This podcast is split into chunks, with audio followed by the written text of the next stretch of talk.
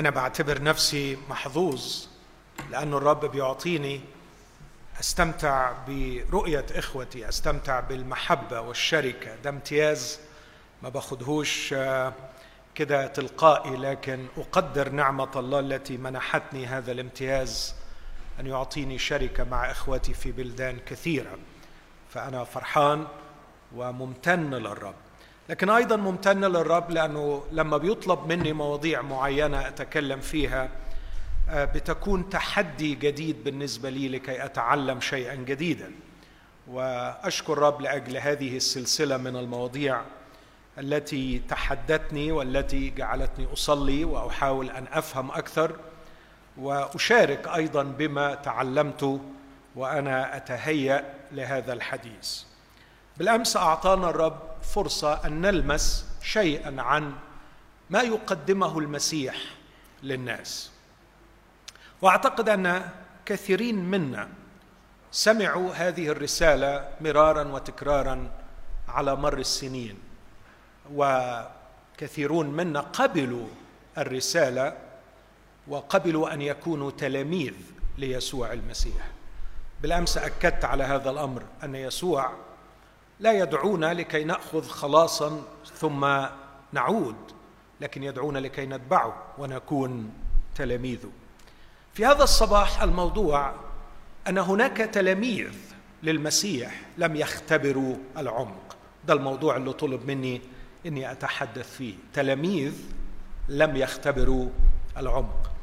فحديثي في هذا الصباح ليس لأشخاص لم يقبلوا المسيح بعد، وإن كنت أتمنى أنهم يقبلوه، لكن لأشخاص قبلوا المسيح، قبلوا التلمذة ليسوع المسيح، لكنهم للأسف لم يختبروا العمق في تبعيتهم ليسوع المسيح. هل هذه الفكرة موجودة في تعليم المسيح أن لديه تلاميذ لم يختبروا العمق؟ أعتقد نعم، والكتاب في العهد الجديد مملوء بالأدلة. بل أقول يا أحبائي نقطة أبعد شوية، أنه أحيانا يكون هناك تلاميذ ليسوع المسيح يتبعونه لكنهم ليسوا تلاميذ حقيقيين.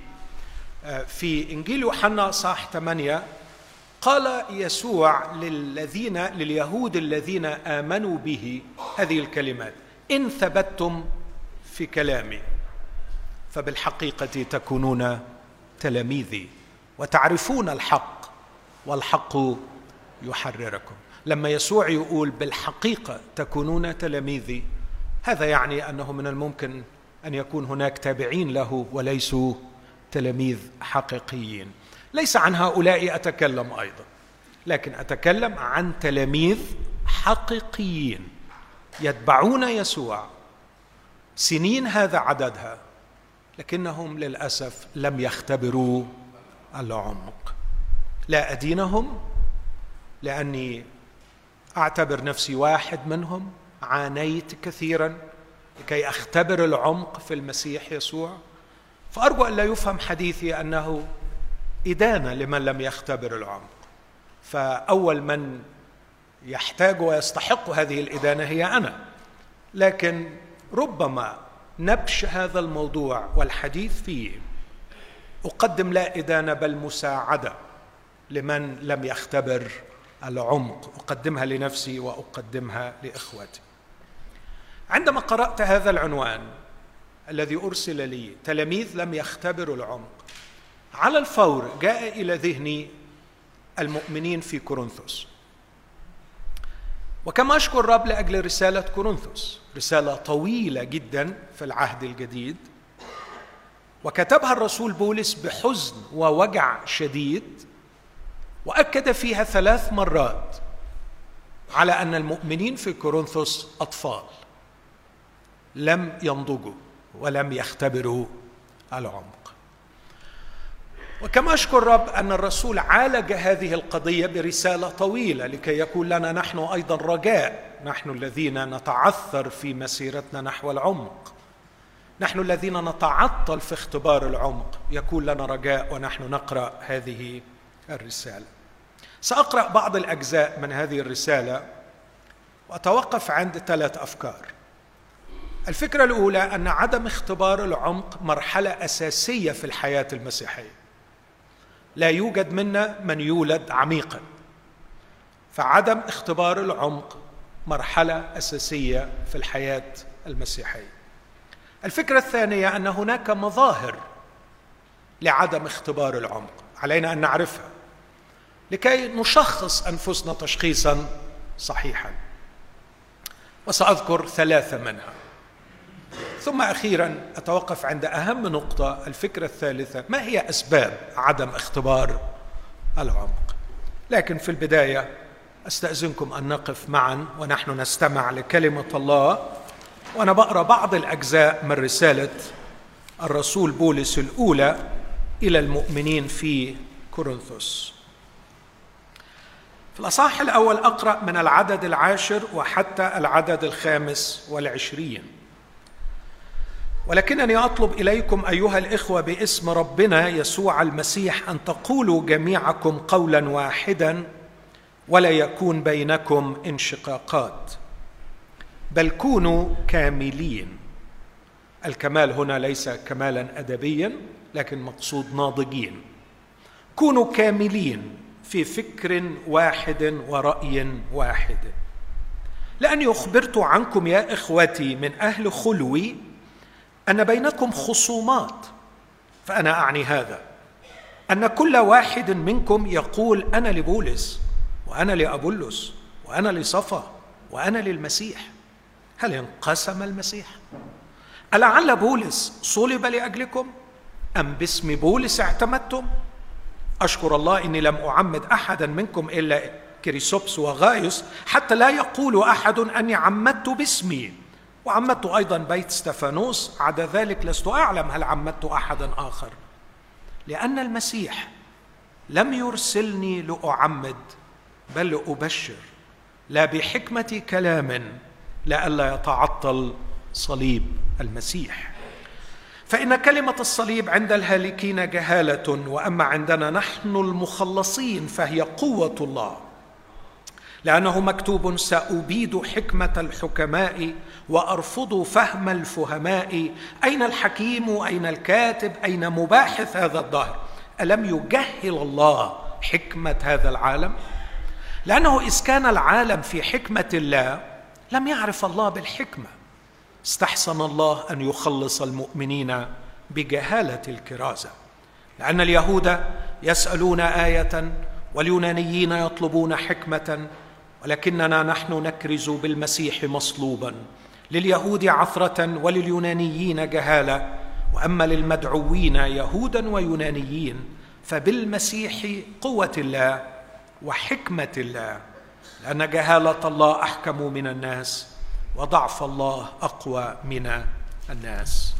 ثم في الأصحاح 3 من العدد 1 وحتى العدد 4: وأنا أيها الإخوة لم أستطع أن أكلمكم كروحيين بل كجسديين، كأطفال في المسيح. سقيتكم لبنا لا طعاما، لأنكم لم تكونوا بعد تستطيعون، بل الآن أيضا لا تستطيعون، لأنكم بعد جسديون. فإنه إذ فيكم حسد وخصام وانشقاق، ألستم جسديين وتسلكون بحسب البشر؟ لأنه متى قال واحد أنا لبولس وآخر أنا لأبولس، أفلستم جسديين؟ ثم أقرأ من عدد 21 نفس الأصحاح: إذن لا يفتخرن أحد بالناس، فإن كل شيء لكم، أبولس أم أبولس أم صفا أم العالم أم الحياة أم الموت أم الأشياء الحاضرة أم المستقبلة، كل شيء لكم. وأما أنتم فللمسيح، والمسيح لله.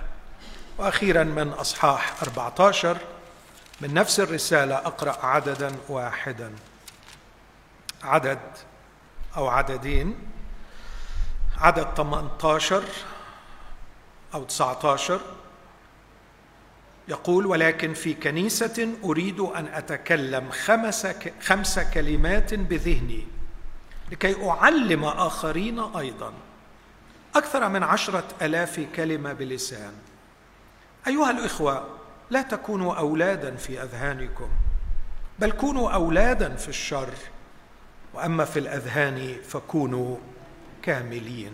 آمين. هذه هي كلمة الرب. تفضل.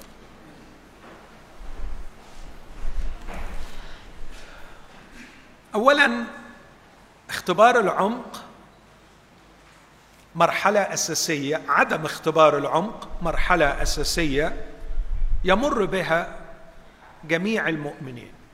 لا يوجد من يولد عميقا، والرب لا يلومنا إطلاقا، لا يلومنا، إذ كنا في بداية حياتنا الروحية نعيش سطحية الأطفال. لكن الشيء الذي يؤلم قلب الرب أن نستمر أطفال. ما أحزن بولس في هذه الرسالة ليس أن الإخوة أطفال، لكن لأنهم استمروا أطفال. كتب أيضا ما يشبه هذا للإخوة العبرانيين، فقال في عبرانيين 5: لطول الزمان كان ينبغي أن تكونوا معلمين، لكني للأسف سقيتكم لبنا لا طعاما، لأن الطعام القوي هو للبالغين الذين بسبب التمرن صارت لهم الحواس مدربة على التمييز بين الخير والشر. لا أريد أن أطيل في هذه النقطة. كل الذين عرفوا الرب ولدوا صغار، وطريق الحياة الروحية ليس طريقا سهلا. خلوني أكون أمين وواضح معاكم، طريق الحياة الروحية ليس طريقا سهلا، لكنه طريق وعر. قال عنه الرب يسوع: ما أضيق الباب وما أكرب الطريق. ليس طريقا مملا كما ذكرت بالأمس. الرب لا يكف عن أن يدهشنا ويفرحنا. ليس طريقا يستحيل فيه المسير، لأن الرب يسير معنا فيه. أنا معكم كل الأيام. ليس هو طريق ستقابلنا فيه عقبات لا تذلل أو لا ترفع، لأن الرب قادر أن يذلل كل العقبات. رسول بولس قابل ما لم يقابله مسيحي آخر على مر التاريخ. قابل كل أنواع العقبات، كل أنواع الشرور، كل أنواع التجارب. لكن العجيب، يكتب في هذه الرسالة ويقول: شكرا لله الذي يقودنا في موكب نصرته في المسيح يسوع كل حين. وقال أيضا: شكرا لله الذي يعطينا الغلبة بربنا يسوع المسيح. لكن المشكلة أننا نميل للكسل، نميل للحياة المريحة. لكن يا إخوتي، اسمحوا لي أقول: أي مجال من مجالات الحياة يتحقق فيه النجاح من خلال الراحة والرفاهية. لا يوجد مجال واحد من أبسط أمور الحياة وحتى أصعبها يمكننا أن نحقق فيه تقدما ونجاحا بدون جهاد. فلماذا نتصور أن الحياة الروحية يمكن أن نحرز فيها النجاح بمجرد الجلوس على مقاعد الكنائس، بمجرد الاستماع إلى العظات، بمجرد قراءة بعض الكتابات وترنيم بعض الترنيمات؟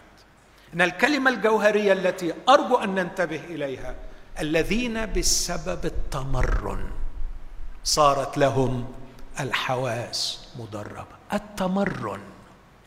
ما هو التمرن؟ أي شخص فكر أو جرب أنه يروح للجيم، يروح يمارس نوع من الرياضة، يعرف سخافة هذا الموضوع، يعرف ثقل هذا الموضوع. في البداية ليس شيئا جميلا بالمرة، يحتاج إلى الالتزام. ما ينفعش ابني جميل شخصيته لذيذة، مرات كتيرة ألاقيه متحمس جدا: بابا أنا دفعت اشتراك الجيم. عظيم يا حبيبي، بس دفع اشتراك الجيم لا يعني أنك هتروح الجيم. مرات كتيرة بيدفع اشتراك الجيم وللأسف ما بيروحش الجيم. عندنا استعداد أن نتحمس، عندنا استعداد أن نبدأ، لكنه ليس دائما نستمر ونتمرن. الحياة الروحية تحتاج إلى التكرار، تحتاج إلى الإصرار، تحتاج إلى المثابرة، تحتاج إلى المواظبة، تحتاج إلى التمرن.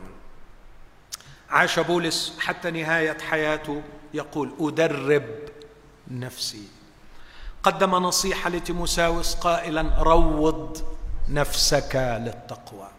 قدم نفسه مثالا كرياضي روحي محترف فيقول: أقمع جسدي وأستعبده. ما الذي يعطلنا عن اختبار العمق أو عن التأخر في إحراز العمق والبقاء في هذه المرحلة؟ هو هذا التصور الخاطئ أن الحياة المسيحية سهلة ولا تحتاج إلى جهاد. اختبار العمق يحتاج إلى التمرن، وعدم اختبار العمق مرحلة أساسية في حياة كل مسيحي. فلا تفشل، لا تفشلي، لكن لا تقبع في هذه النقطة. دعونا ننطلق لكيما نختبر العمق. النقطة الثانية أو الفكرة الثانية: ما هي مظاهر عدم اختبار العمق؟ لا أتحدث بصفة عامة، لكن كما ظهرت في رسالة كورنثوس في أشياء كتير أوي، لكن أشير إلى 3 ملامح. الملمح الأول هو الخصومات.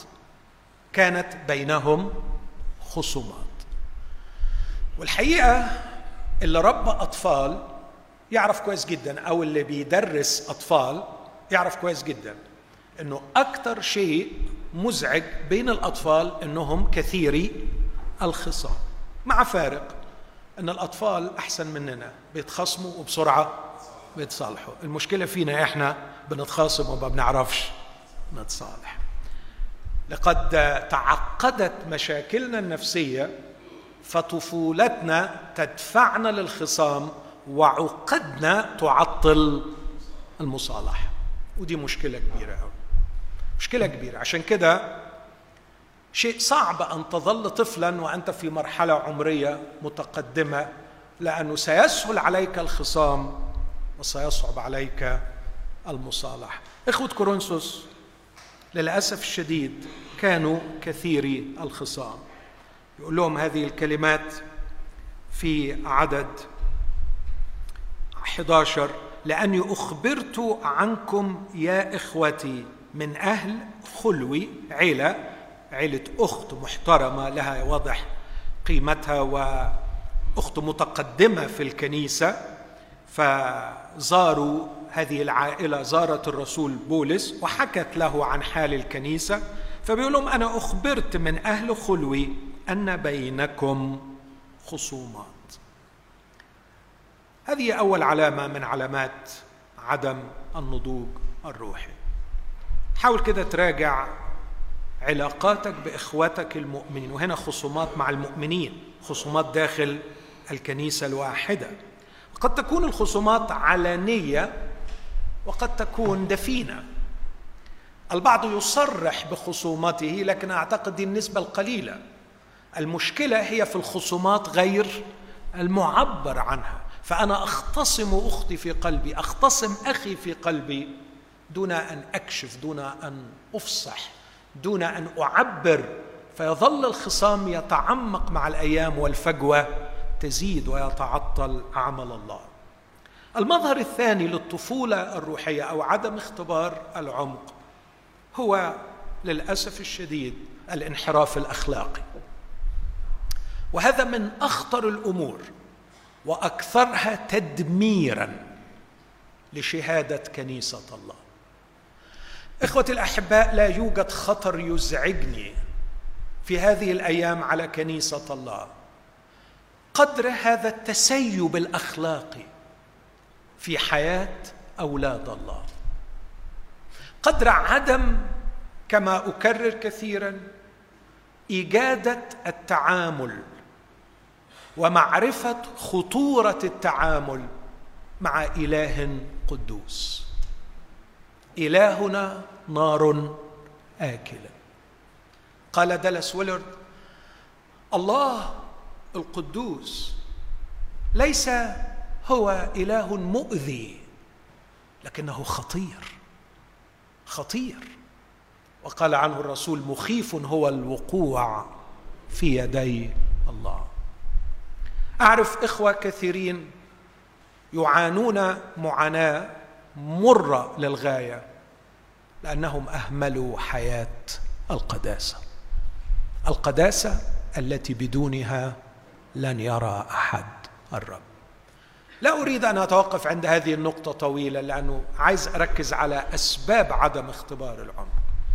لكن يا إخوتي الأحباء، عدم القداسة في الحياة وعدم الاجتهاد لنعيش بالقداسة له نتائج مباشرة على حياتنا، له نتائج مباشرة على حياتنا. عندما لا نعيش بالقداسة هناك نتائج مباشرة على مستوى الصحة، على مستوى الأسرة، على مستوى العلاقات. لا يمكن أن عدم احترام القداسة يمر بدون تكلفة كبيرة للغاية، والأمثلة كثيرة. من منا لا يذكر قصة داود والتكلفة الباهظة التي تحملها؟ لا أتكلم عن قضاء الله، لا أتكلم عن عقاب الرب، لكن أتكلم عن احتقار أولاده له. أتكلم عن أمنون الذي سولت له نفسه أن يغتصب إخوته. كيف فعل هذا؟ أعتقد أنه ليس من الصعب أن أتخيل السبب. لقد رأى أباه الشيخ يغتصب امرأة، رآه يأخذ ما لا يحل له، وعرف هذا الأمر. فإذا كان الكبير بيعمل كذا من السهل على الصغير أن يفعله. لقد زنى داود فكان من السهل على أمنون أن يزنى. وكيف سولت نفس أبشالوم له أن يقتل أخاه؟ كيف تقتل أخاك؟ لكنه علم أن أباه قتل أوريا الحثي. لقد استرخص القتل لأن الآب الشيخ الكبير قد قتل. وكيف تمرد أدونية على ترتيب الله في المملكة وإعطاء المملكة لسليمان؟ يقول الكتاب لأن أدونية كان جميلا ولم يغضبه أبوه قط، قائلا يا ابني لماذا فعلت هذا؟ عدم العيش بالقداسة له نتائج مباشرة. من منا لا يذكر حادثة عالي الكاهن؟ لقد أكرم بنيه على الرب ولم يسلك بالقداسة في بيت الله، لم يردع. كتاب يقول لم يردع بنيه، كانت النتيجة انكسرت رقبته، وكان هذا أمرا مروعا. لا أريد أن أطيل، لكن عدم السلوك بالقداسة، عدم التدقيق في الحياة الأخلاقية له نتائج مباشرة، consequences، نتائج. لكن مش بس ليه نتائج، لكن له عقوبة، لأن إلهنا نار آكلة. لن يجعل الله هذه الأشياء تمر بدون حساب. المشكلة في هذا الأمر أن تدخل الرب بالتأديب أو القضاء كعادته ليس سريعا.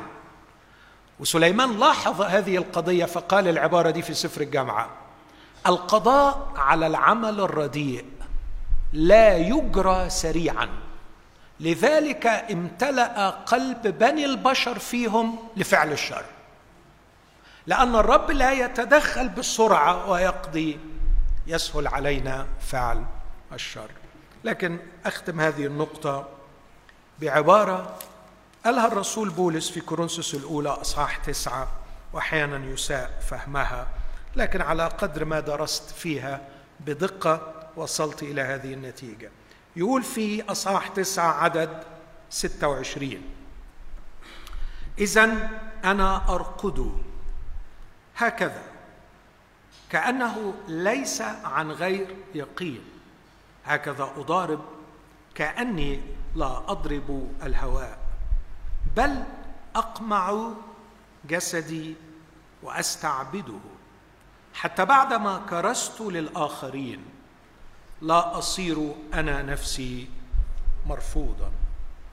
دراسات كثيرة اتعملت على العبارة دي تحاول أن تبين أن بولس سيكون مرفوضا من المكافأة، لكن الحقيقة عندما تقرأ الأصحاح العاشر تكتشف أن بولس يقول أنه مرفوض من الإيمان، ليس لأنه يعلم بالارتداد، كلا، لكن بولس يقول إن العلامة الأكيدة على أنك في المسيح ليس كرازتك بل قداستك.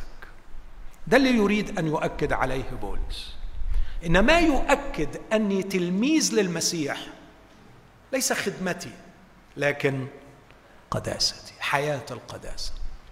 ليه بيقول كده؟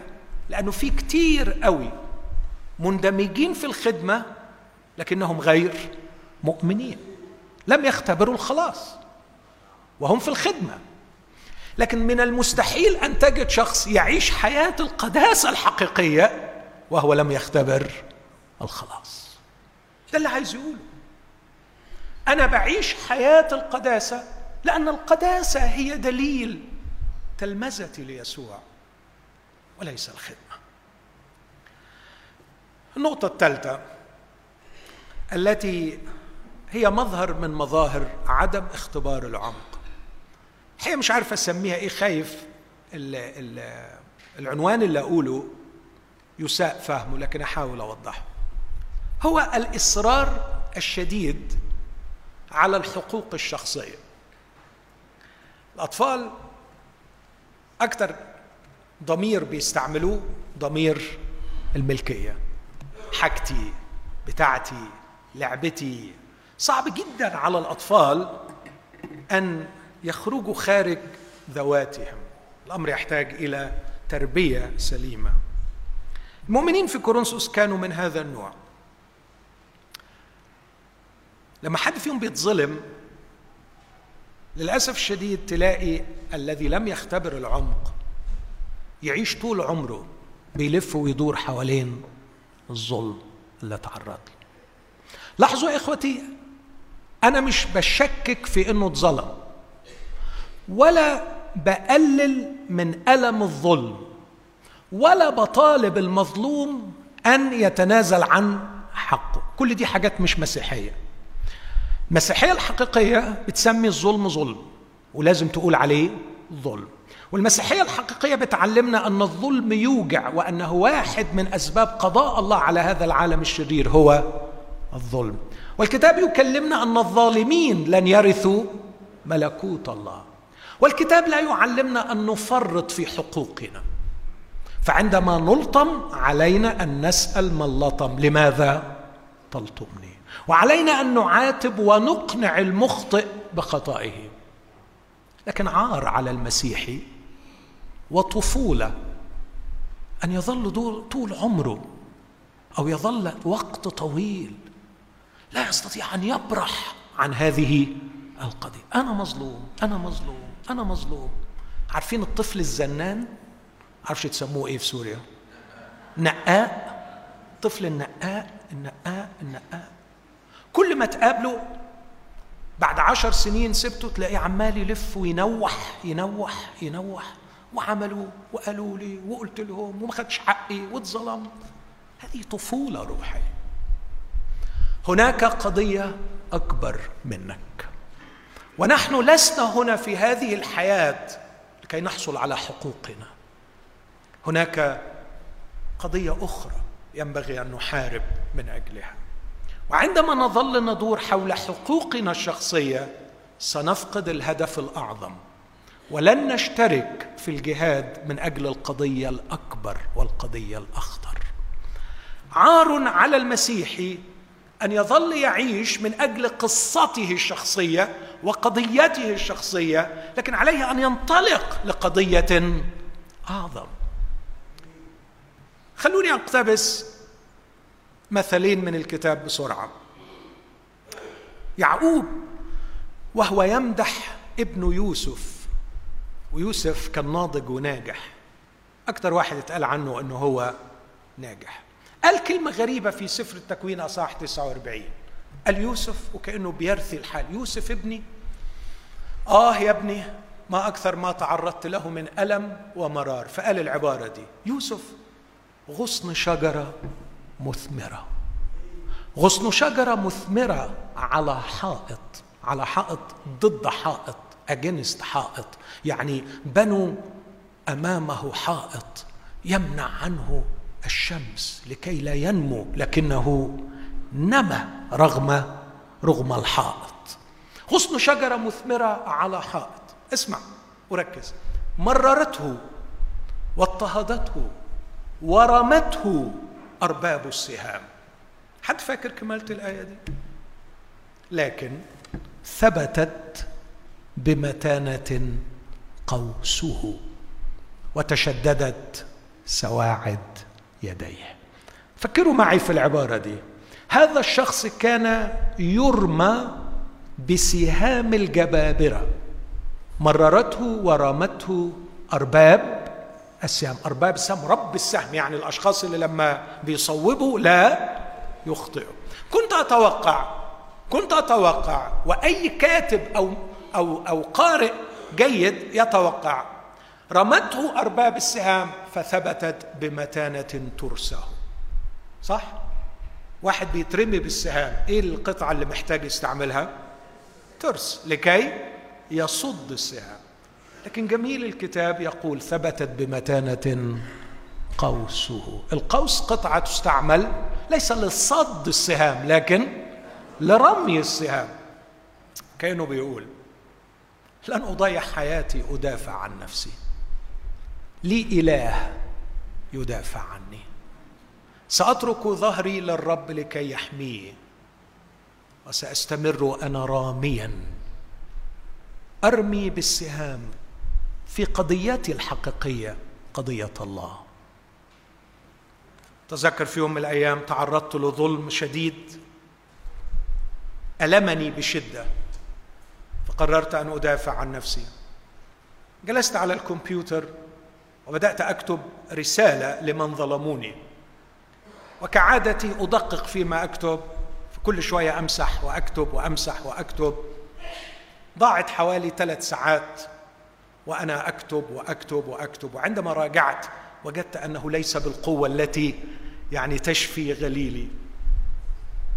أقول الصدق، شعرت وكأن يد تربط على كتفي، وصوت في داخلي، لو كنت قضيت ال3 ساعات دول في كتابة مقال روحي يبني أولاد الله ويشجع أولاد الله، ألم يكن من الأفضل؟ مسحت وقمت وقلت له حاشا يا رب أن أفعل هذا الأمر. مش كتير بنجح، لكن الحمد لله في بعض المرات بنجح، لكن أشجع إخوتي أن لا تتحول أيام العمر القليلة إلى مجرد فرصة للدفاع عن أنفسنا وللبحث عن حقوقنا وإضاعة العمر من أجل قصتنا. هناك قصة أرقى وأعظم ينبغي أن نعيش فيها. أما المثل الثاني فهو أعظم، من سفر إشعياء أصحاح 50، تقريبا نفس الفكرة، نفس فكرة يوسف، بس المرة دي المسيح هو الذي يتكلم. يقول يسوع، السيد الرب فتح لي أذنا وأنا لم أعاند. بعدين يقول كلمة غريبة، بذلت ظهري للضاربين وخدي للناتفين، ووجهي عن العار والبصق لم أستر. حد قرأ الآية دي قبل كده؟ ما يصحش لو كنا ما قرأناهاش. وعندما قرأت هذه الآية من سنين طويلة سألت الرب، يا سيدي هل من العيب أن تستر وجهك عن العار والبصق؟ أبسط شيء تفعله أن تستر وجهك عن العار والبصق. لكن هو بعديها يكمل يقول، جعلت وجهي كالصوان لذلك لا أخجل. لدي قضية، لدي غرض أريد أن أتممه. إذا سترت وجهي عن العار والبصق لن أرى طريقي لكي أواصل سعي وحربي وجهادي لكي أنجز ما أرسلت من أجله. دع الظالم يظلم، وإذا عاتبت أو كلمت فإني لا أفعل هذا بحثا عن حقي لكن لربح نفس أخي. فأخي الظالم يرتكب شيئا سيؤذيه، لأن الظالم سينال ما ظلم به وليس محاباة. فعندما أوجه أخي الذي ظلمني أو أوجه أختي التي ظلمتني أوجهها لإنقاذه من عقاب محتم، لأن الظالم سينال ما ظلم به وليس محاباة. علامة من علامات عدم اختبار العمق استغراق واستهلاك العمر في قضايانا الشخصية وعدم الاندماج مع الله، اللي يعبر عنه بولس ويقول لست أحتسب لشيء ولا نفسي ثمينة عندي حتى أتمم بفرح سعي والخدمة التي أخذتها من الرب يسوع. أنتقل بسرعة للفكرة الثالثة والأخيرة وأرجو الله أطيل فيها. ما هي الأسباب التي عطلت إخوة كورنثوس عن اختبار العمق؟ وأجاوب بثلاث أجوبة مختصرة. الإجابة الأولى أن هناك قضية أتوا بها من العالم لم تحسم، وهناك حقيقة لم تفهم، وهناك عطية أسيء استعمالها. هقول الثلاث أفكار تاني. هناك قضية مهمة لم تحسم، وهناك حقيقة مهمة لم تفهم، وهناك عطية أسيء استعمالها. أما القضية التي لم تحسم فهي مسألة القيمة والهوية، والحقيقة التي لم تفهم هي طبيعة الخلاص المسيحي ووسيلة الخلاص، والبركة التي أسيء استعمالها هي المواهب الروحية. يتالي كل واحدة من دول عايزة مؤتمر علشان أتكلم عنها بتفصيل، لكن باختصار شديد من أول الرسالة فوجئنا بمفاجأة مؤلمة أن تلاميذ المسيح منقسمين لأربعة أقسام. قسم يقول أنا لبولس، وقسم أنا لأبولس، وقسم أنا لصفا، وقسم آخر يقول أنا للمسيح. إيه الحكاية دي؟ هو إيه اللي حصل؟ أعتقد أنها قضية القيمة والهوية. إخوتي الأحباء، لأننا مخلوقين على صورة الله لنا قيمة عظيمة، لنا قيمة عظيمة. وجد على جدار غرفة شاب أمريكي أسود كلمة جميلة ترجمتها لا يمكن أن أكون لا شيء، لأن الله لا يخلق لا شيء. لقد خلقني الله لكي أكون شيئا. كان يحارب صغر النفس الذي يواجهه به المجتمع الأبيض، ويوصل إليه رسالة مؤلمة دائما أنه nothing، لا شيء. لكن كان علاجه الروحي لا يمكن أن أكون لا شيء، لأن الله لا يخلق لا شيء، الله خلقني لكي أكون شيئا. كتبها على جدار غرفتي، وأنا واحدة من فعلا الأمور التي على قلبي أن أنادي لكل إنسان بقيمته العظيمة في عيني الله. لكن بسبب الانفصال عن الله، لاحظوا يا إخوتي، لم نفقد خلقتنا على صورة الله بسبب الانفصال عن الله، فظل في داخلنا شعور عميق بأننا لنا قيمة، ونستحق أن نقدر، ونستحق أن نحترم، ونستحق أن يكون لنا كرامة ومجد. وهذا شيء طبيعي ومهم، والإيمان المسيحي يعلم به، حتى أن بولس في رومية 2 اعتبر أن علامة الحياة الأبدية أن الأشخاص الذين نالوها هم الذين كانوا يطلبون المجد والكرامة. والبقاء، أن يكون في أعماقك رغبة أن تكون ذو كرامة ذو قيمة. هذا شيء طبيعي جدا وروحي، والرب يصادق عليه، بس المهم أنك تاخده من السكة الصح بالطريقة الصح. الرب لا يديننا إن طلبنا المجد، لكنه يديننا عندما نطلب نوعا رخيصا من المجد. قال يسوع لليهود: كيف تقدرون أن تؤمنوا وأنتم تطلبون مجدا بعضكم من بعض، والمجد الذي من الإله الواحد لستم تطلبون. عاش الكورنثيون طول عمرهم كبشر مخلوقين على صورة الله في الحياة الوثنية يبحثون عن القيمة والمجد. ما هي المصادر التي يقدمها العالم للإنسان لكي يشعر فيها بالمجد؟ في مصادر كتير قوي، لكن من أكثرها مسألة الانتماء لكيان يعطيك قيمة. مش عايز أتكلم عن المصادر الكتير، لكن في كورنثوس هو ده اللي يهمنا، الانتماء لكيان يعطيك قيمة. بشوف ده كتير قوي في تجوالي في الخدمة. شخص يأتي من أسرة بسيطة، شخص يعاني ظروف مرة، شخص عانى كثيرا من مرارة الشعور بالنقص، لا يستطيع أن ينجز، لا يستطيع أن يمتلك، لا يمتلك اسم عائلة، لا يمتلك شهادات، لا يمتلك أموال، لا يمتلك. كيف يشعر بالقيمة؟ يبحث عن كيان له قيمة وينتمي لهذا الكيان ويأخذ هوية هذا الكيان، فتصبح قيمة هذا الكيان هي قيمته الشخصية.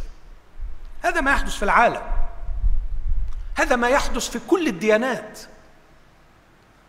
وعاش الإخوة في كورنثوس قبل مجيئهم للمسيح تحكمهم هذه الديناميكيات النفسية، يبحثون عن كيان ينتموا إليه، لكنهم جاءوا للمسيح. وبولس يحسم القضية وبقول: يا جماعة، قبولكم ليسوع مخلص فيه حسم لقضية القيمة. لاحظ، مش حسم لقضية السماء والجحيم، وهي دي المشكلة الأساسية، أننا دفعنا الخلاص بعيدا عن الحاضر إلى المستقبل، وجعلنا الخلاص مختص بمسألة عدم دخول الجحيم ودخول السماء. لكن الحقيقة الخلاص يحسم قضية القيمة. علشان كده قرينا مع بعض في أصحاح 3 هذه الكلمات البديعة. يقول كده في أصحاح 3 العبارات الأخيرة: إذن، عدد 21، إذن لا يفتخرن أحد بالناس فإن كل شيء لكم. أبولس أم أبولس أم صفا أم العالم أم الحياة أم هو ده الخلاص. الخلاص وضع يدي على المسيح، الخلاص جعلني أمتلك المسيح، وإذا امتلكت المسيح، بولس يقول، كل شيء لكم، كل شيء لكم، الحياة لكم، الموت لكم، المسيح لكم، فكل شيء لكم. إن قيمتي ليست في انتمائي لشخص ولا لكيان، قيمتي في انتمائي ليسوع المسيح. لقد امتلكت المسيح يا ناس، فماذا يعوزني بعد؟ يقول إرميا: لا يفتخرن الحكيم بحكمته. وبولس بيقتبس منه هنا: ولا القوي ولا الجبار بقوته، ولا الغني بغناه، بل بهذا ليفتخرن المفتخر، أنه يعرفني أنا الرب. هل الخلاص بالنسبة لنا شفانا من قضية البحث عن القيمة؟ أم إن إحنا اعتبرنا إنه الحمد لله الخلاص، قبلنا المسيح مخلص، يبقى معناها إن إحنا مش رايحين الجحيم، بس نبدأ بقى ندور على مصالحنا هنا، نشوف لنا حاجة نجيب منها القيمة. كان المؤمنين في كورنثوس قبل مجيئهم للمسيح يمرون بشارع طويل مشهور في كورنثوس، تصطف على جانبيه المعابد المختلفة لآلهة مختلفة، وكل إله متميز بشيء. وكانوا يتقابلوا الناس في هذا الشارع وكل يفتخر بإلهه. فكان في ناس تبع أبولو، في ناس تبع فينوس، في ناس تبع مش عارف مين، في ناس تبع مين، ويمكن واحد منهم يجي يقول أنا تبع أبو دول كلهم، أنا تبع زيوس الإله الكبير اللي عمل دول كلهم واللي جم منه دول كلهم. وللأسف نفس هذه المشاجرة التي كانت تحدث في هذا الشارع انتقلت إلى الكنيسة بس بأسماء مختلفة. فأنا لبولس بدل أنا لأبولو مثلا، وأنا لأبولس، وأنا لصفا. واحد تاني قال أنا الكبير بتاعكم كلكم، أنا للمسيح. وهو يتحزب أيضا ويفتخر بنفس الأسلوب الجسدي على الآخرين، ولم يكن أبدا للمسيح. من يقول هذا الكلام ويتحزب ويرى نفسه أفضل من بقية إخوة. تعرف أنت لو للمسيح حقيقة كنتش تدخل في اللعبة دي أبدا، وكنت ترى نفسك خادما لجميع إخوتك لا متميزا عنهم.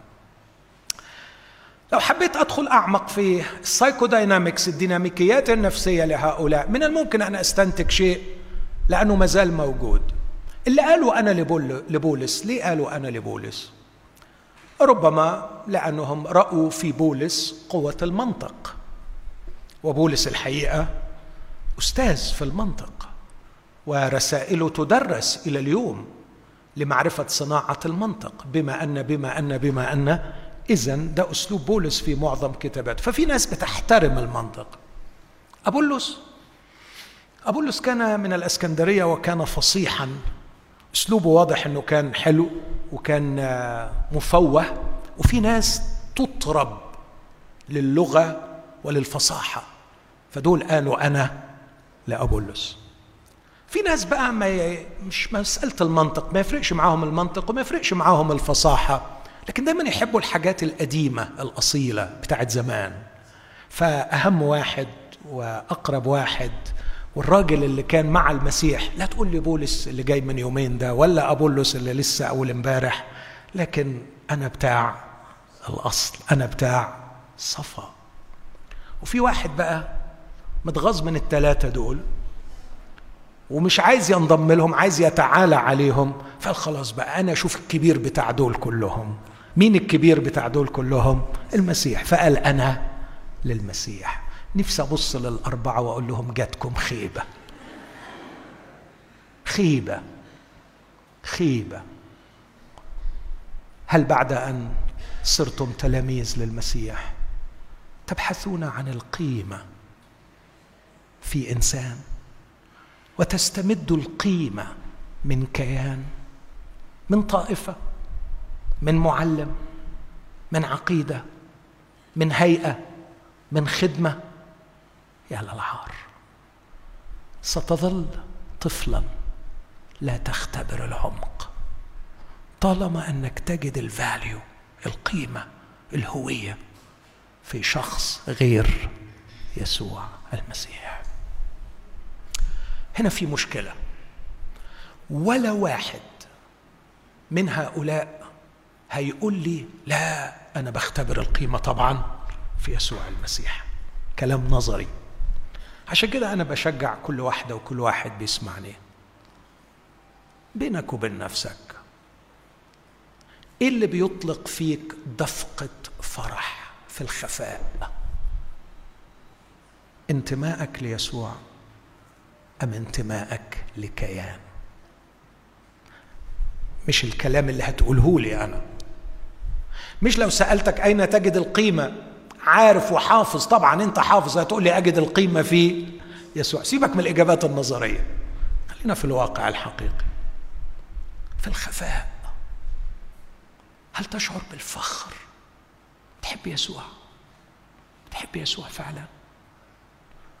تجد فخرك في يسوع؟ عكس رسالة كورنثوس، رسالة فيليبي. 3 مرات في كورنثوس بولس يقول عن المؤمنين أنهم أطفال. أكثر من مرة بولس يشير إلى المؤمنين في فيليبي على أنهم ناضجين. هؤلاء يقول لهم هذه الكلمة: نحن الختان الذين نفتخر بالمسيح يسوع ولا نتكل على الجسد. الافتخار في المسيح. هذه هي الفكرة الأولى أو السبب الأول لعدم اختبار العمق، عدم حسب قضية القيمة والهوية. والانزلاق نحو كيانات وأشخاص وأسماء وهيئات وخدمات نستمد منها قيمتنا. أنت كده بترخص نفسك، أنت كده بتقلل من نفسك. يسوع دعاك لكي تكون رأسا لا ذنبا، دعاك لكي تكون عاليا بارتباطك مع الذي رفعه الله وأعطاه اسما فوق كل اسم. فانتمائي هو لاسم يسوع وليس لاسم طائفة ولا عقيدة ولا ديانة ولا شخص ولا هيئة ولا خدمة ولا كائنا من كان. أنا أحمل أسمى وأرقى اسم، ومنه فقط لا غير أستمد قيمتي وهويتي. الأمر الثاني حقيقة لم تفهم، وهي حقيقة الخلاص. لما تقرأ، ما عنديش وقت أقرأ بتفصيل الأصحاح الأول والثاني، تلاقوا بولس ركز قوي على مسألة الحكمة، وراح أقحم موضوع غريب جدا يبدو أنه ملهوش مكان.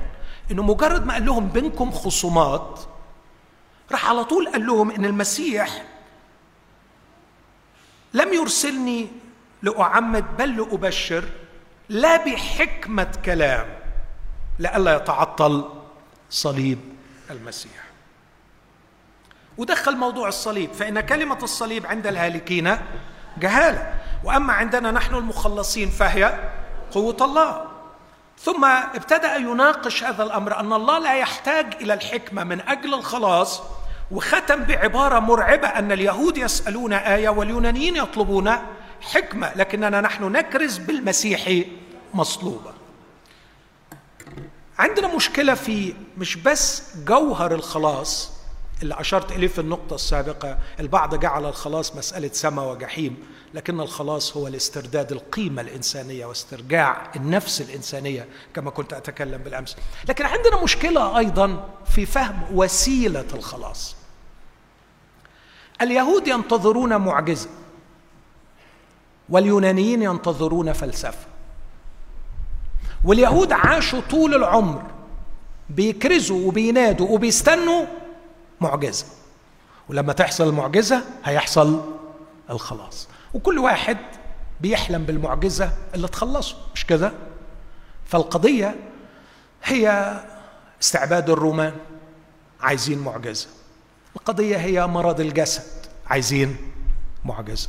القضية هي انه مش لاقي هجرة، عايز هجرة عشان اطلع من الغلب، عايزة برضو ايه؟ معجزة. فالخلاص يحتاج الى معجزة، ونروح لربنا المخلص علشان يعمل المعجزة. فما حاجتنا ليسوع المخلص؟ ما هو احتياجنا ليسوع؟ عندما أكرز بيسوع وأنادي بيسوع وأقول بخجل وبحزن وبانكسار أنه يكرز الآن بيسوع فقط على أنه صانع المعجزة وليس بيسوع المصلوب. إننا لا نكرز بيسوع صانع معجزة، لكن نكرز بيسوع مصلوبا معلقا مسمرا على الصليب. وهذا طبعا للباحث عن المخلص اللي بيعمل معجزات حفرة. يا أخي جاي لك أنا موروث، تقدم لي واحد متسمر؟ أنا عايز حد يفكني من الأزمة اللي أنا فيها، تكلمني عن واحد بيصلبوه؟ لو أنت فاهم المشكلة الحقيقية اللي أنت فيها، ولو أنت فاهم الخلاص اللي أنت محتاج إليه. أحد اللاهوتيين المعاصرين كتب كتابا عن هذا الأمر، وقال فيه عبارة رائعة: العاش الناس يبحثون عن السحر الأسود ليحققوا به رغباتهم، واليوم المسيحيين يبحثون عن السحر الأبيض ليحققوا به رغباتهم. فاستعمال القوى الكبرى لتحقيق الغرض هو نوع من السحر، سواء كان أسود أو أبيض. فعندما تريد الله، عندما تنادي يسوع فقط لكي يكون قوة تخلصك من ورطتك، أنت تمارس نوعا من السحر. هو الحقيقة سحر أبيض. ليه؟ لأنك مش بتنادي شيطان، لكن بتنادي يسوع، بس في الآخر هو برضه ساحر. إخوتي الأحباء، إننا لا نكرز بيسوع صانع المعجزات، لكننا نكرز بيسوع المصلوب. وكلمة الصليب عند الهالكين جهالة، لكن عندنا نحن المخلصين هي قوة الله. فقوة الله بالنسبة لنا ليست في صنع معجزة، لكن في صليب يسوع المسيح. لماذا القوة في الصليب؟ لسبب بسيط، لأني أدركت بعد سنين هذا عددها من فحصي لنفسي وفحصي للبشر من حولي أن المأساة الكبرى في حياة الإنسان ليست سياسة، ليست اقتصاد، ليست مرض، إن المأساة الكبرى مأساة الخطية. والخطية لا تعالج بمعجزة، تعالج بصليب يسوع المسيح. إذا اقتنعت معي أن المأساة الكبرى هي الخطية، فحل الخطية ليس معجزة، علاج الخطية صليب يسوع المسيح. إن الكرازة بيسوع صانع المعجزات ردة مخزية للماضي وابتعاد عن إنجيل يسوع المسيح. بولس يقول إن المسيح لم يرسلني لأعمد بل لأبشر، لا بحكمة كلام لئلا يتعطل صليب المسيح. يقول في الأصحاح الثاني: لم أعزم أن أعرف شيئا بينكم إلا يسوع وإياه مصلوب. لماذا الصليب؟ لأنه على صليب يسوع المسيح جعل الذي لم يعرف خطية خطية لأجلنا لنصير نحن بر الله فيه. لأنه على صليب المسيح كان الله مصالحا العالم لنفسه غير حاسب لهم خطايا. إذا لم ننضج فكريا، إذا لم نكن بالعمق الكافي لندرك أن المأساة الإنسانية في كلمة واحدة هي الخطية، سيظل الصليب بالنسبة لنا جهالة. إن أقل معجزة أعظم من الصليب. الصليب لا يفيدني بشيء طالما إني لم أدرك أن المأساة هي مأساة الخطية. لكن إذا وصلنا للقناعة إن مشكلتي الحقيقية القابعة في أعماقي وراء كل المشاكل هي مشكلة الخطية، عندئذ يصبح للصليب جاذبيته. أحب المصلوب، أحب يسوع سيدي لأنه أسلم نفسه من أجلي. لم تحل مشكلتي، لم أحصل على خلاصي من خلال صانع المعجزات، لكن من خلال من ذبح من أجلي، من مات على الصليب من أجلي. ستظل كلمة الصليب عند الهالكين جهالة، لأنهم ينتظرون آية أو حكمة، لكن كلمة الصليب، منطق الصليب، كلمة الصليب يعني منطق الصليب ليه هو قوة الله. عندنا نحن المخلصين هو قوة الله. عندما فتح يديه على الصليب كان يصالحني مع الله. عندما علق على الصليب كان يشق الحجاب الذي يمنعني عن الله. عندما علق على الصليب وسفك دمه كان يقدم الذي بدونه لا تحصل مغفرة لكي يغفر الله لي. قال لهم: أيما أيسر؟ امبارح قريناها. أقول له قوم وامشي، ولا أقول له مغفورة ليك خطاياك؟ عشان أقول له قوم وامشي هتكلفني كلمة، لكن علشان أقول له مغفورة ليك خطاياك لازم أعلق على الصليب من أجله. ما أرخصه وما أبأسه وما أتعسه خلاص، هذا الخلاص الذي ينحصر في حل ضيقة أو مشكلة. وعلى فكرة بقى عايز أقول لكم على حاجة مهمة، هذا النوع من الخلاص يعطيه الله لجميع الناس وأحيانا من غير ما يطلبوه. تيموثاوس الأولى 5 بولس بيقول الله مخلص جميع الناس. لما يقول مخلص جميع الناس يعني هل بينادي بهرطقة اليونيفرساليزم اللي هو كل الناس هتخلص؟ لا، لكن أنه بيخلصهم. صرخوا إليه فنجوا. في ناس بتصرخ لربنا كتير في ضيقتها وربنا بيخلص وهم مش مؤمنين.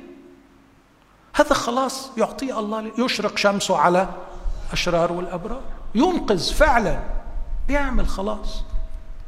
لكن الخلاص المسيحي يختلف عن هذا. ده بالنسبة لليهود. بالنسبة لليونانيين بقى كانوا مش بينادوا بمعجزة. اليونانيين كانوا منطقيين أكثر، مفكرين شوية، كانوا لا ينتظروا حلا من السماء كاليهود، لكن كانوا ينتظروا الحل يأتي من العقل البشري. فكان ما عندهمش حاجة يعملوها، زي ما قال عنهم في سفر الأعمال: الأثيناويون أجمعون لا يتفرغون لشيء إلا أن يسمعوا حديثا. وده موجود النهاردة. الحل هيجي من جواك، بس فكر. الخلاص بالحكمة وليس بالمعجزة. يعني بالحكمة يعني بالفلسفة. يعني لما هنوصل لفلسفة معينة ونفكر بطريقة صحيحة سيحدث الخلاص. بولس بيقول لهم: لا خلاص بالمعجزة ولا خلاص بالحكمة بالفلسفة، لكن الخلاص بالمسيح المصلوب. زي ما في بعض إخواتي أقول بحزن وبحب لهم: لم يختبروا العمق لأنهم ما زالوا يتأرجحون بين هذين الأمرين، يسوع المخلص بالصليب ويسوع المخلص بالمعجزات. أقول أيضا أن البعض يتصور أن الخلاص هو من خلال العقيدة السليمة. وعايز أحط 100 خط تحت الكلمة دي، لألا واحد يقطع الحتة دي من الفيديو ويقول إن ماهر بيقول العقيدة السليمة مش مهمة. العقيدة السليمة مهمة، مهمة العقيدة السليمة، العقيدة السليمة مهمة، مهمة هي العقيدة السليمة. خلاص واضح كلامي؟ العقيدة السليمة مهمة للغاية، لكنها لا تخلص، لا تخلص. المسيحية ليست خلاص بعقيدة، خلاص بيسوع المصلوب. نعم أحتاج إلى العقيدة الصحيحة عن يسوع، لكن العقيدة الصحيحة عن يسوع لا تخلص. الذي يخلص هو يسوع المسيح. وعشان كده تقسمنا وتفرقنا وتفاخرنا وانقسمنا، لأننا اختزلنا القضية إلى مجرد العقيدة وابتعدنا عن الشخص، شخص يسوع، شخص يسوع. تقابلت بالأمس مع أحد الأباء وابتدأ الحديث بأنه بيننا اختلافات، لكن هناك شيء يجمعنا. وقبل ما يكمل قلت له: يسوع يجمعنا، إننا نحب يسوع. أنت تحب يسوع وأنا أحب يسوع، إذا نحن واحد، نحن واحد. وماذا عن العقيدة؟ سأظل كل عمري باحثا عن الحق، ولا أدعي إطلاقا أني قد فهمت كل الحق. كتبت مرة إن مساواة الحق بالمعتقد ظلم لكليهما. مساواة الحق بالمعتقد ظلم لكليهما، هو تقزيم للحق وتأطير للمعتقد. تقزيم للحق بجعله على قياس المعتقد، بينما الحق أعمق وأوسع جدا من المعتقد. المعتقد هو ما فهمته عن الحق، هو وعي بالحق، هو إدراكي الحالي للحق، وهذا الإدراك أنا أنمو فيه يوما بعد الآخر. سيظل الحق أبعد وأعظم وأقوى وأكبر مني ومن أي عقل بشري. سأعيش عمري باحثا عن فهم أفضل لربي ومخلصي وإلهي يسوع المسيح، ولا أدعي إطلاقا أني عندي معتقد أعتقد أنه صحيح عنه، لكني أسعى باستمرار لضبطه، تطويري، للتعمق فيه. أعيش حالة البحث المستمر. وأقول أن البحث عن الحق واجب أخلاقي.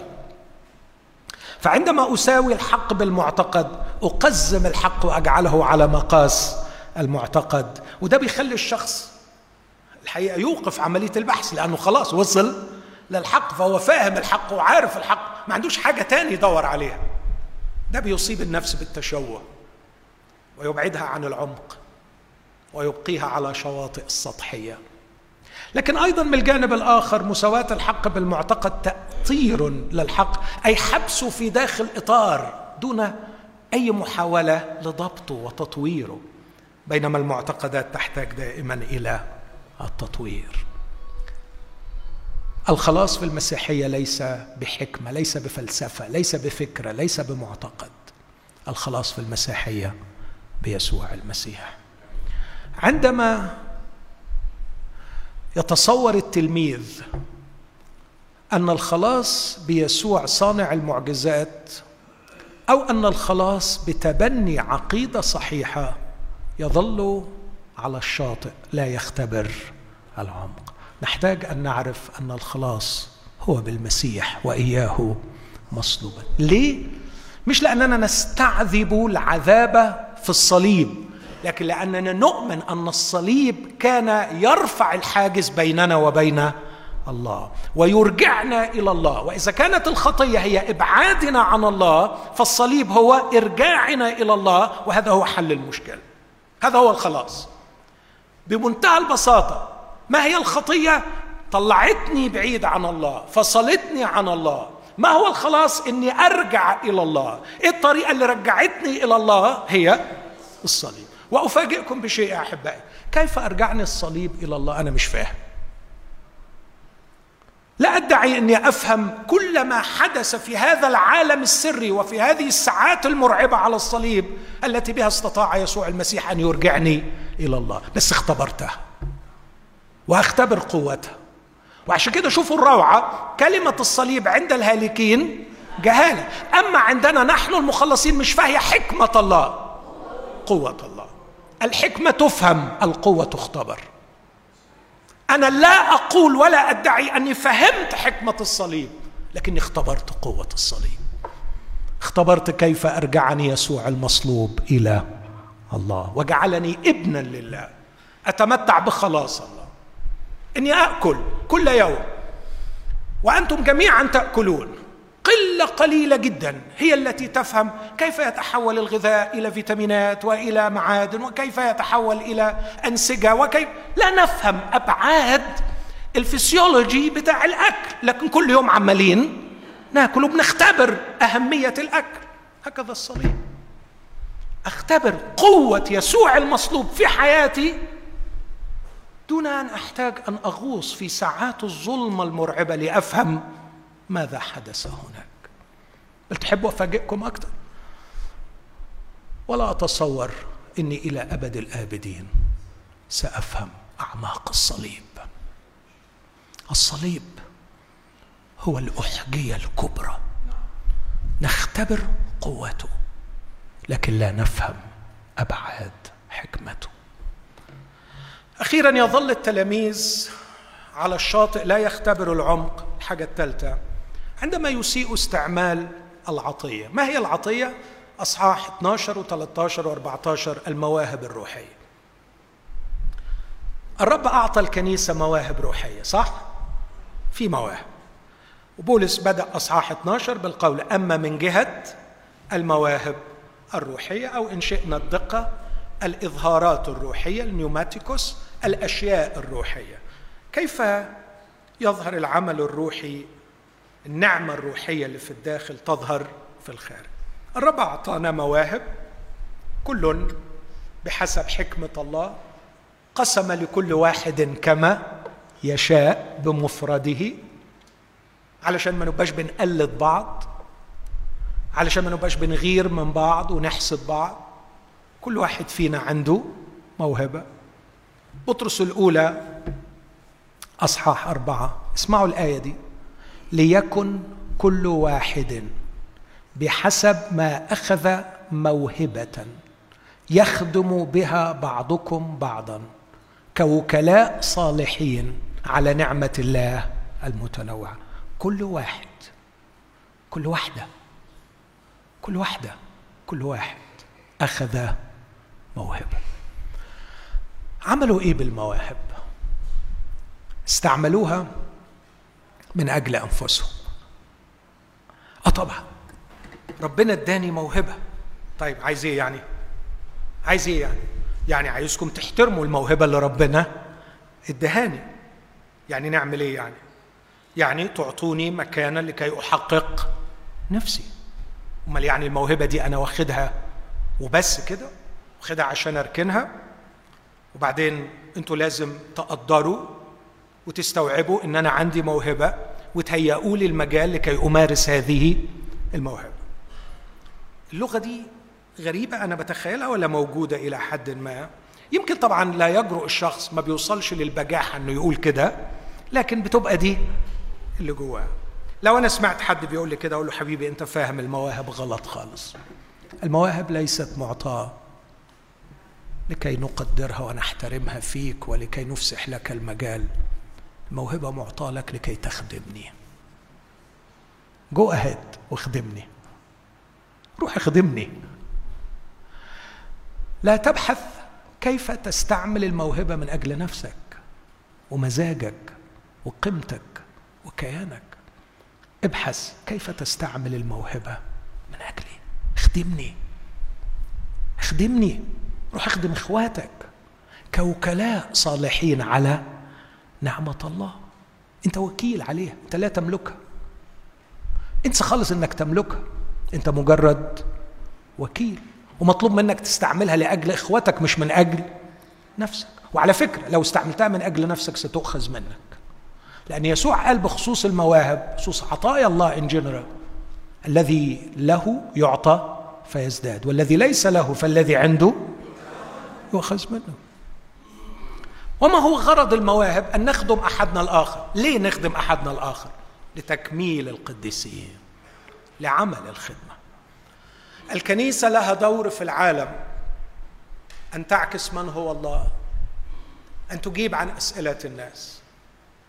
اليوم وأنا نازل على الاجتماع وأنا طالع من الباب من ساعة لقيت التليفون رن رسالة، ولقيت أخ حبيب ما بعتليش من مدة طويلة بعد، بيقول لي الصبح كنت بصلي لك وشعرت أني محتاج أصلي لك بالآية دي، مستعدين دائما لمجاوبة كل من يسألكم عن سبب الرجاء الذي فيكم. طلبت من أجلك يا أخي لكي يعطيك الرب أن تجيب أسئلة الناس. حولنا عالم يبحث، عالم عطشان، والكنيسة مفروض تروي هذا العطش وتجيب الأسئلة، لكن الأهم تقدم صورة صحيحة عن الله، لأنه أكتر شيء تشوه عند الناس هي صورة الله. الله في المسيح، المسيح في الكنيسة، أنا من الكنيسة، إذن المسيح فيا، إذن الله فيا. أقول تاني، الله في المسيح والمسيح في الكنيسة، وأنا من الكنيسة، إذن المسيح فيا، إذن الله فيا.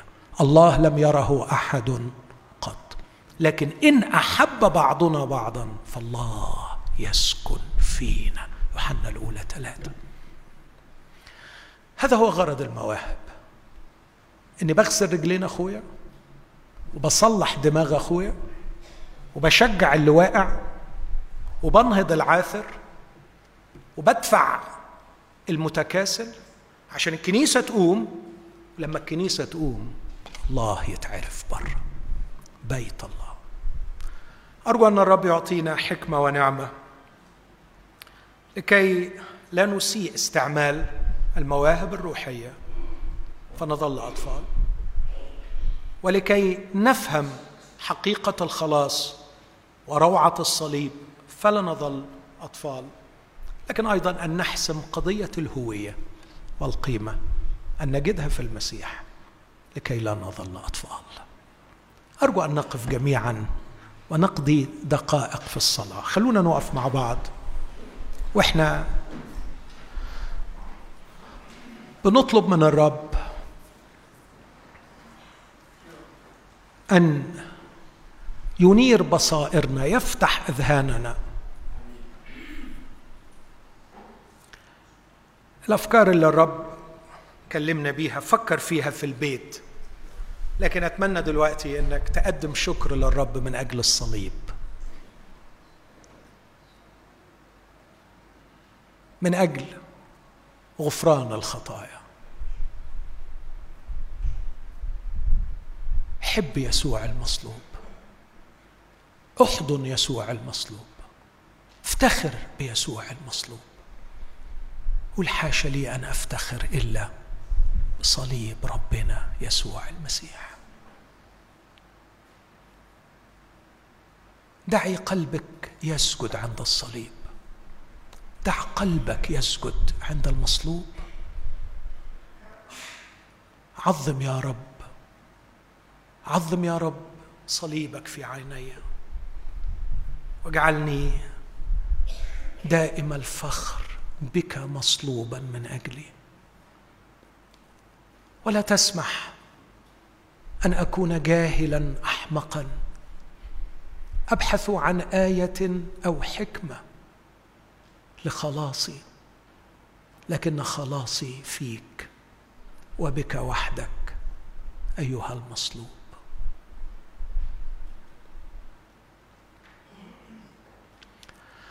أيها الرب الحبيب يسوع، أرجو أن تجذب كثيرين إليك في هذا الصباح كما علمتنا، وأنا إن ارتفعت عن الأرض أجذب إلي الجميع. ارتفعت بالصليب يا سيد لكي تجذبنا إليك. اجذب قلب من لم يصر تلميذا لك حتى الآن، من لم يختبر خلاصك، واجذب قلبي وقلوب إخوتي نحن المخلصين لكي ما نفتخر أكثر وأكثر بك مصلوبا من أجلنا. نحبك ودعنا نستمتع بمحبتك في اسم المسيح، آمين. يا ربنا القدوس، نعظمك من كل القلب لأجل هذا الوقت الطيب ولأجل نور الروح القدس الذي سلطته على أعماق قلوبنا وأفكارنا. نشكرك من أجل كلمتك وتفصيل هذا الحق بالاستقامة. ليتك إلهنا القدوس ما تتابع هذا العمل بقوة الروح القدس وتقود شعبك في رحلة النضوج والدخول إلى العمق. نتحرر من كل العوائق وكل القيود، واثقين أنك أنت الإله الذي مقاصدك من نحونا مقاصد عظيمة لا تكتفي بحد ولا بمستوى، لكن مشيئتك الصالحة تريد أن تقودنا لنصير مشابهين صورة ابنك. ليتك ما تأمر بأن هذه الكلمة إلهنا القدوس تثمر في قلب كل واحد منا لمجد المسيح في هذه الأيام الصعبة، كرامة لاسم المسيح، آمين. دعونا معا نرفع قلوبنا بالصلاة اللي علمنا إياها الرب يسوع. أبانا الذي في السماوات، ليتقدس اسمك، ليأتي ملكوتك، لتكن مشيئتك كما في السماء كذلك على الأرض. خبزنا كفافنا أعطنا اليوم، واغفر لنا ذنوبنا كما نغفر نحن أيضا للمذنبين إلينا، ولا تدخلنا في تجربة لكن نجنا من الشرير، لأن لك الملك والقوة والمجد إلى الأبد، آمين.